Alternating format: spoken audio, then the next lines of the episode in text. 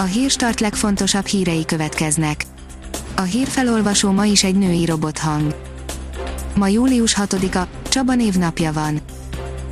Második napja nincs áldozata a vírusnak Magyarországon, írja a Demokrata. Hattal emelkedett az azonosított koronavírus fertőzöttek száma Magyarországon. Nagyot hasalt az ex-brokernet cége, írja az M4. A Quantis Finance Kft. eredménye nyereségből azért fordult veszteségbe, s kényszerült emiatt jelentős tőkeleszállításra, mert az új lakástakarék szerződések utáni állami támogatás 2018. október közepi eltörlése miatt már nem tudta értékesíteni az addig a közvetítői jutalékai közel 60%-át adó Erste lakástakarék pénztár termékeit. A 24.hu oldalon olvasható, hogy Palkovics elhallgatja, miért késik az új rendszer az illetékes miniszter július 1-ére ígérte a kialakításra és működtetésre első körben 35 milliárdot igénylő rendszer indulását. Tibor István, nem szeretnék egy olyan cégben tulajdonos lenni, amely közpénzeket nyer, írja az Index. A miniszterelnök veje interjúban bizonygatja, hogy mindenképp piaci szereplőként szeretné értelmezni magát és a cégét.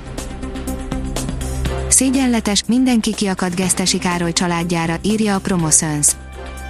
Molnár Anikó szégyen teljes állapotban találta Gesztesi Károly sírját, nagyon sokan kiakadtak a családra. Az Agroinform oldalon olvasható, hogy a saját piacainkon veretnek agyon bennünket. A Magyar Gazdakörök és Gazdaszövetkezetek Országos Szövetségének elnöke szerint nem lehet felkészülni az EU közös agrárpolitikájára.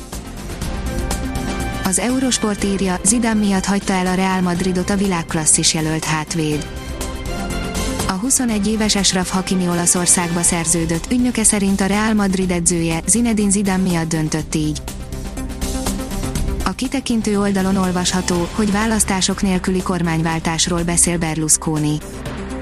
Választások nélküli olaszországi kormányváltás lehetőségét vázolta fel Silvio Berlusconi többszörös volt miniszterelnök, a hajrá Olaszország pártelnöke, aki új parlamenti többség létrehozását szorgalmazta az Il Giornale című napilapban vasárnap a románok veszélyes árversenyre kényszerítik a hazai fuvarozókat, írja az Autopro.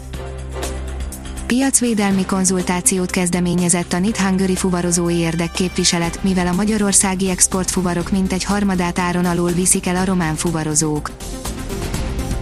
A Bayern edzője megtartaná klasszis spanyol középpályását, aki inkább egy másik nagy bajnokságot is kipróbálna, írja az Eurosport. Thiago Alcantara a Premier League felé veheti az irányt, de Hansi Flick szívesen látná továbbra is a Bayern Münchenben. A kiderül szerint már a kertek alatt jár a felfrissülés. Este megérkezik a lehűlést hozó hideg front, keleten, északkeleten várható a legnagyobb hőmérsékleti kontraszt, viharos széllel, zivatarral, helyenként felhőszakadással érkezhet a változás. Ha még több hírt szeretne hallani, kérjük, hogy látogassa meg a podcast.hírstart.hu oldalunkat, vagy keressen minket a Spotify csatornánkon. Az elhangzott hírek teljes terjedelemben elérhetőek weboldalunkon is. A hangfelolvasás nem jöhetett volna létre a Google Cloud és a Central Media csoport hírstart fejlesztései nélkül.